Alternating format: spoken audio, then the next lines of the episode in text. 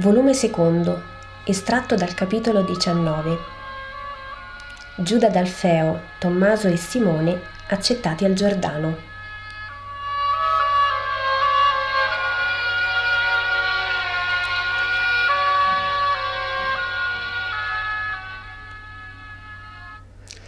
Tre viandanti sono fermi in questa svolta della strada, proprio a un vertice dell'arco guardano in su e in giù, a sud, dove è Gerusalemme, a nord, dove è la Samaria.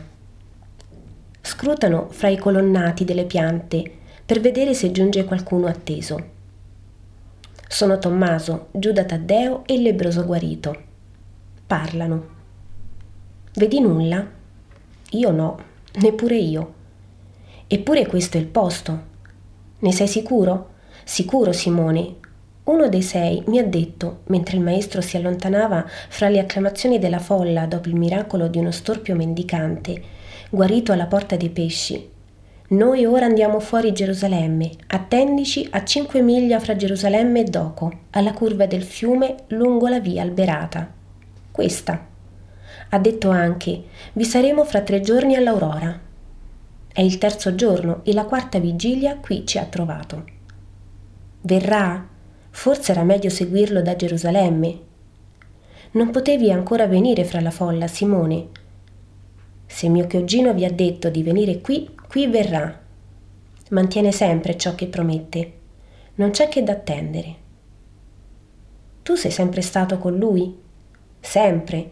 Da quando tornò a Nazareth fu con me buon compagno, sempre insieme. Siamo della stessa età, io di poco più anziano, e poi io ero il prediletto del padre di lui, fratello a mio padre. Anche la madre mi voleva molto bene. Sono cresciuto più con lei che con mia madre. Ti voleva, ora non ti vuole più lo stesso bene. Oh sì, ma ci siamo un poco divisi da quando egli si è fatto profeta. I miei parenti non ne hanno piacere. Quali parenti? Mio padre e i due maggiori, l'altro è titubante. Mio padre è molto vecchio e non ho avuto cuore di urtarlo. Ma ora, ora non più. Ora io vado dove cuore e mente mi attirano. Vado da Gesù. Non credo offendere la legge facendo così. Ma già, se non fosse giusto ciò che voglio fare, Gesù me lo direbbe. Farò ciò che lui dice. È lecito ad un padre ostacolare un figlio nel bene? Se io sento che lì è salute, perché impedirmi di averla? Perché i padri ci sono nemici talora? Simone sospira, come per tristi ricordi, e china il capo, ma non parla. Risponde invece Tommaso. Io ho già superato l'ostacolo. Mio padre mi ha udito e mi ha compreso. Mi ha benedetto dicendo, va, questa Pasqua sia per te liberazione dalla schiavitù di un'attesa Felice te che puoi credere. Io attendo, ma se è proprio lui e te ne accorgerai seguendolo, vieni al tuo vecchio padre per dirgli, vieni, Israele ha l'atteso. Sei più fortunato di me e dire che noi siamo vissuti al suo fianco e non crediamo, noi di famiglia. E diciamo, o meglio, loro dicono, è uscito di senno. Ecco, ecco un gruppo di persone, grida Simone.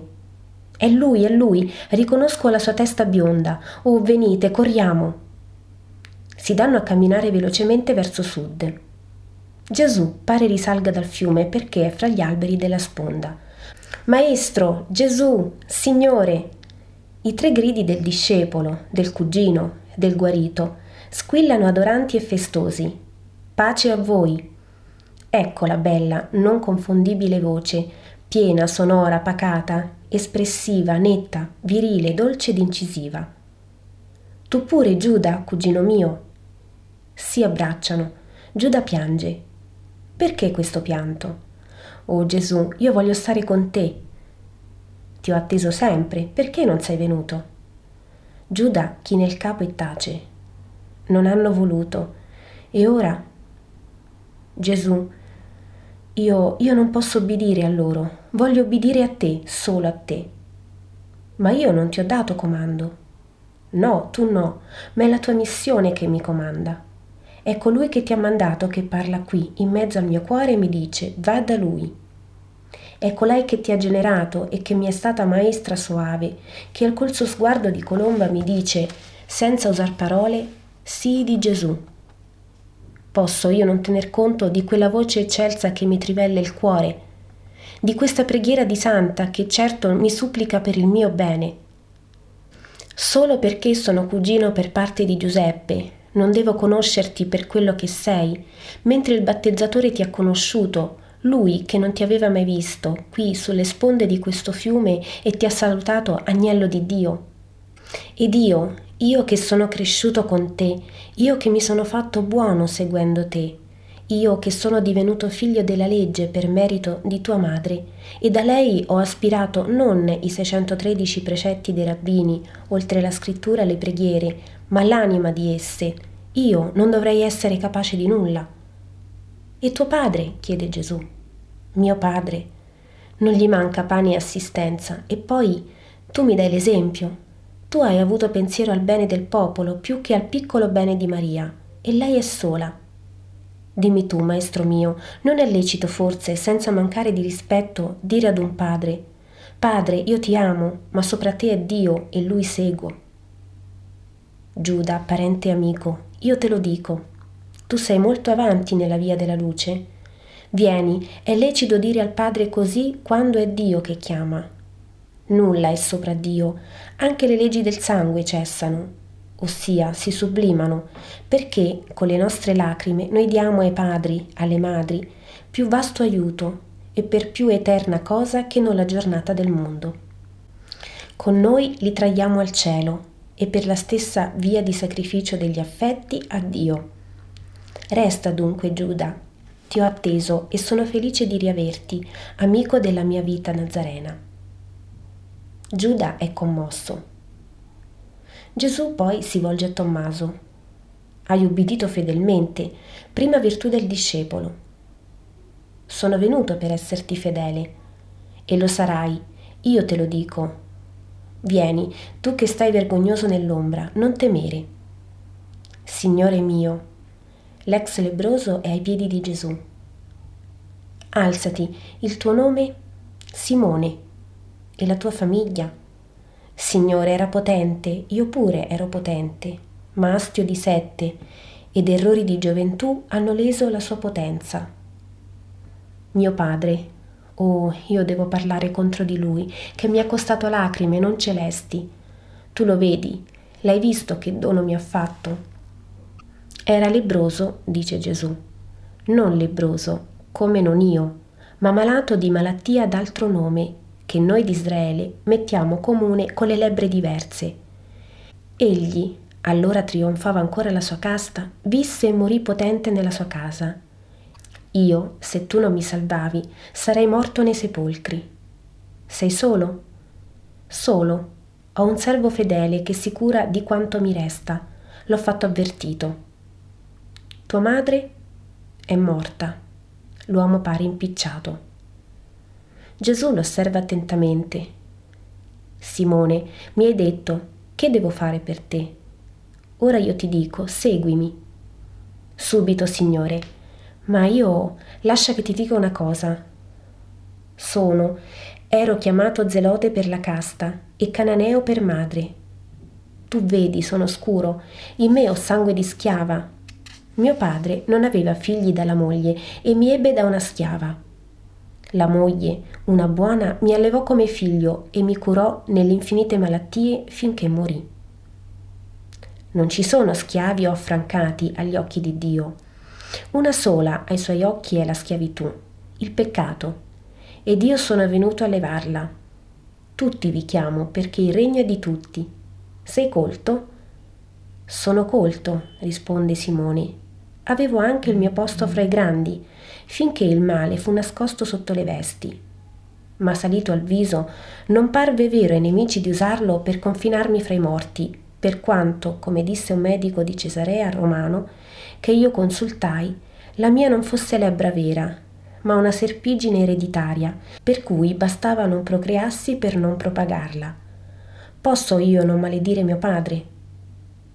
Devi non maledirlo, ti ha fatto ogni male. Oh sì, dilapidatore di sostanze, vizioso, crudele, senza cuore né affetto. Mi ha negato salute, carezze, pace, mi ha bollato con un nome che è spregio e con una malattia che è un marchio di obbrobrio. Di tutto si è fatto padrone, anche del futuro del figlio. Tutto mi ha levato, anche la gioia d'essere padre. Risponde Gesù, per questo ti dico, seguimi. Al mio fianco, al mio seguito troverai padre e figli. Alza lo sguardo, Simone. Là il Padre vero ti sorride Guarda negli spazi della terra, nei continenti, per le contrade. Figli e figlie vi sono. Nel mio segno non ci sono più solitudini né differenze, è segno d'amore e amore dà. Vieni, Simone, che non hai avuto figli. Vieni, Giuda, che perdi il padre per amore mio. Vi unisco nella sorte. Tiene le mani sulle loro spalle, come per una presa di possesso, come per imporre un gioco comune. Poi dice, vi unisco, ma ora vi separo. Tu, Simone, resterai qui con Tommaso. Preparerai con esso le vie del mio ritorno. Fra non molto io tornerò e voglio che popolo e popolo mi attenda. Dite ai malati, tu lo puoi dire, che colui che guarisce viene. Dite agli attendenti che il Messia è fra il suo popolo. Dite ai peccatori che vi è chi perdona per dare forza di risalire. Ma saremo capaci? Sì, non avete che dire, egli è giunto, vi chiama, vi aspetta, viene per farvi grazia. Siate qui pronti per vederlo. E alle parole unite il racconto di ciò che sapete. E tu, Giuda, cugino, vieni con me e con questi. Ma tu resterai a Nazareth. Perché Gesù? risponde Giuda perché mi devi preparare la via in patria. Credi piccola missione? In verità non ve ne è una più grande. Gesù sospira. E riuscirò? chiede Giuda. Sì e no, ma tutto sarà sufficiente per essere giustificati. Di che? E presso chi? Chiede il cugino. Presso Dio, presso la patria, presso la famiglia, non potranno rimproverarci perché abbiamo offerto il bene e se la patria e la famiglia lo sdegneranno, noi non avremo colpa della loro perdita. E noi? Voi, Pietro, voi tornate alle reti. Perché? Perché io vi istruirò lentamente e vi prenderò quando vi troverò pronti. Ma ti vedremo allora? Certo, verrò a voi sovente, o vi farò chiamare quando sarò a Cafarnao Ora salutatevi amici e andiamo. Vi benedico, o voi che rimanete, la mia pace è con voi. E a termine la visione.